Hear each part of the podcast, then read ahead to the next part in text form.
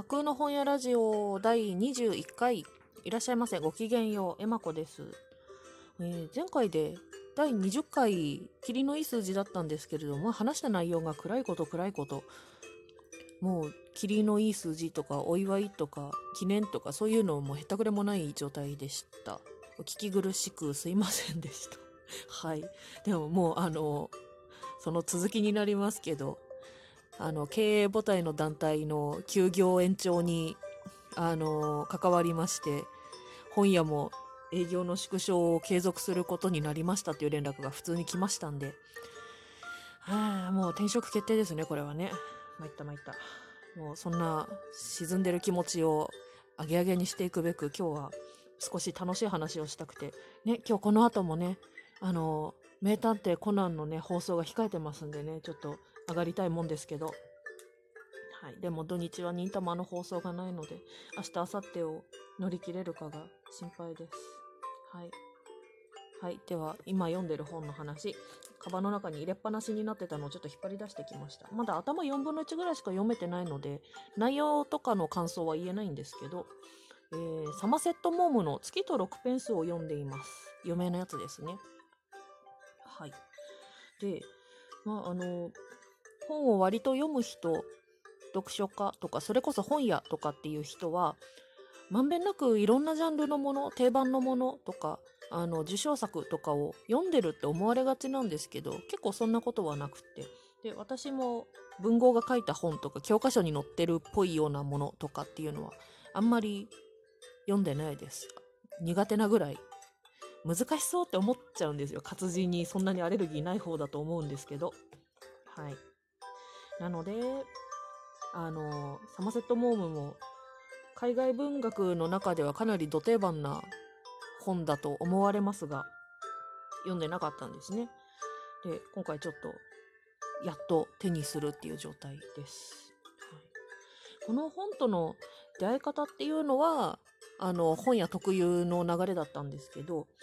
お客さんのご注文が入ったんですよ。これはあの私が4軒勤めてた本屋のうちの最初のお店にいた頃のお客さんの常連のお客さんのご注文だったんですね。で月と6ペンスじゃなくって同じサマセット・モームが書いた作品の短編集でタイトルが「ジゴロとジゴレット」っていう気になりません？このタイトル。こういう話の注文だったんです。店頭になかったんですよね。で、それが店頭に到着した時にちょっとパラッと中を拝見した時、あの、すごい気になる一編が入ってて、短編集なので、あの、関わりのない短い話が何本か入ってるんですけど、それで気になって、何年か経ってからそれをあの買って読むっていうことをしました。ら、すごい面白くて、もうあの、こういうなんだろうちょっと自分のこう生きてきた標準の時代現代の時代よりも前の時代に書かれたものってその古さが邪魔をして読みづらいとかとっつきにくいっていうのがどうしてもあるんですけどそういうのを感じさせない面白さでもう読む手がほんと止まらなくてこれはあの役も現代役に新役になってたっていうことが大きいんだと思うんですけど本当に面白くて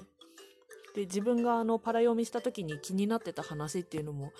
あの思いのほかの衝撃でもうなんかこうサマセット・モームっていう著者の名前から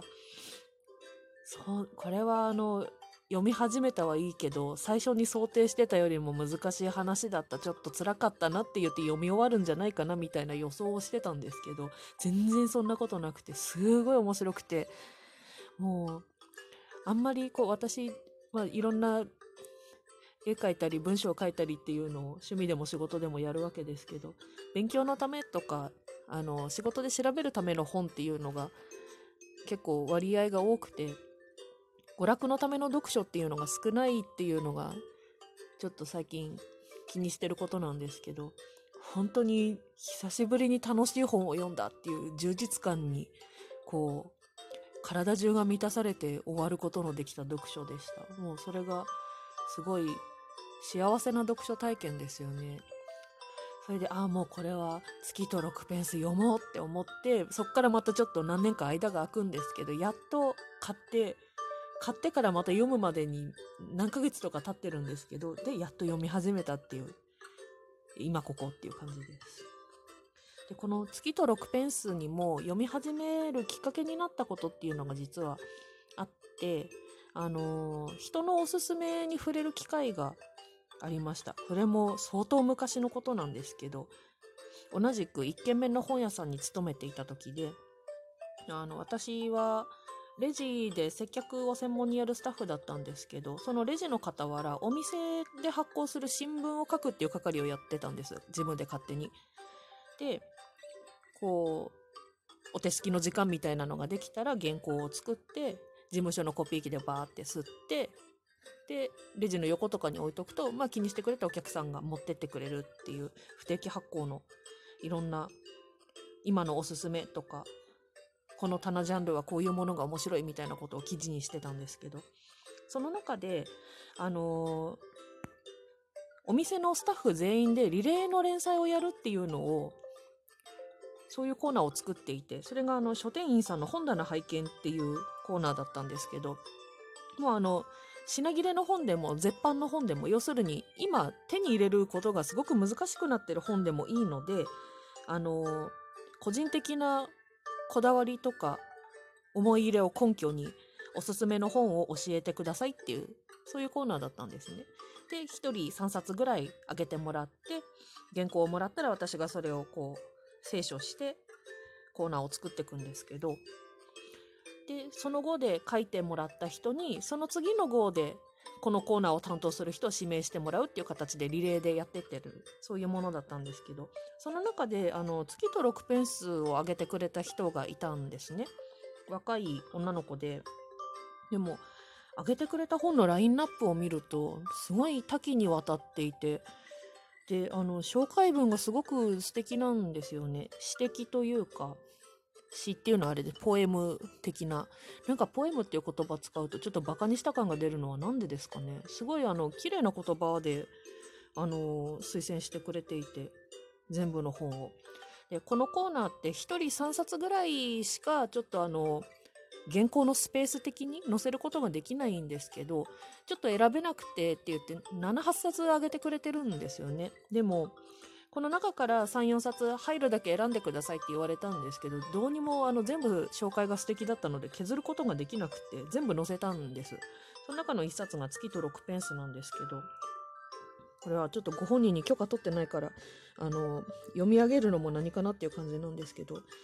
あの、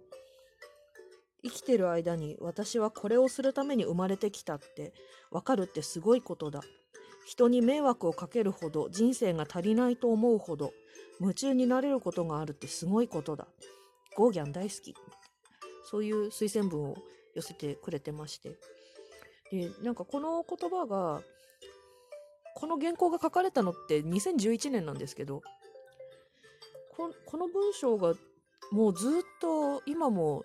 なんかずっと心の中に留まっていて、なんか、ああ、素敵だなと思って、いつか月と6ペンスって読んでみたいなって、ぼんやりと思い続ける根拠になったんですけど、なんかこう、その、これを推薦してくれたご本人のお人柄とか、それぞれの推薦文からにじみ出るような、この感性、そういう感性を持っている人が、こういう言葉の選び方で紹介する本っていうのが、どうも気になって、それで、まあ、あの、ジゴロとジゴレットの件もあって、実際に手に取って読み始めるまでに、どんだけの年月がかかったのっていう感じなんですけど、巡り巡って今、じゃあっていうことで読み始めました。はい。これはあの、ゴーギャンっていう名前が出てきました画家のゴーギャンですね。あの作中で私が読んだ部分までにもタヒチっていう地名は出てきていてなんかタヒチって言われるとやっぱりあの画家さんたち思い出すじゃないですか。であの実際にゴーギャンのその人生にヒントを得て書かれた話っていうことらしいんですね。なるほどっていう。この主人公が今なかなか主人公というか多分ゴーギャンのがモデルとなったであろうキャラクターがなんでこういう選択をしたのかって人生がひっくり返るようなことを今やってるんですけどなんでそういうことをしてしまったのかっていうのがこれから明かされていくっていうところまで読めてる状態なのでさてどうなるかなっていうこっから先が面白いんじゃないっていう感じです。そのお店新聞で彼女が勧めてくれたのは岩波文庫版でで岩波文庫ってだいぶ新訳が出てるんですけれど印刷の感じとかあの文字のフォントとかも結構あの古さを年月を感じさせる本なんです全体の佇まいが。想定も昔とずっと変わらないですしね。それはそれでなんか素敵なんですけどどうにもあの読みづらさを私は感じてしまうっていうのがあってあの今読んでるのは新潮文庫版です。翻訳した人もあの違う人なので多分読んだ印象っていうのはだいぶ違うだろうなと思いつつはい。こっち新潮文庫版の訳してる方はあのヤングアダルトとか若い人向けの文学のおすすめとか結構力を入れてやってらっしゃる方のはずなのであの大変読みやすいですしこの方が訳した別の本も読みやすく面白く何作か読んでるので、まあ、この後もスイスイ読めるのではないかと思います。はい。というわけで現在4分の1読んだところこの後どんな風になってくるのか楽しみに、はい、進めていこうと思ってます。今読んでる本の話でした。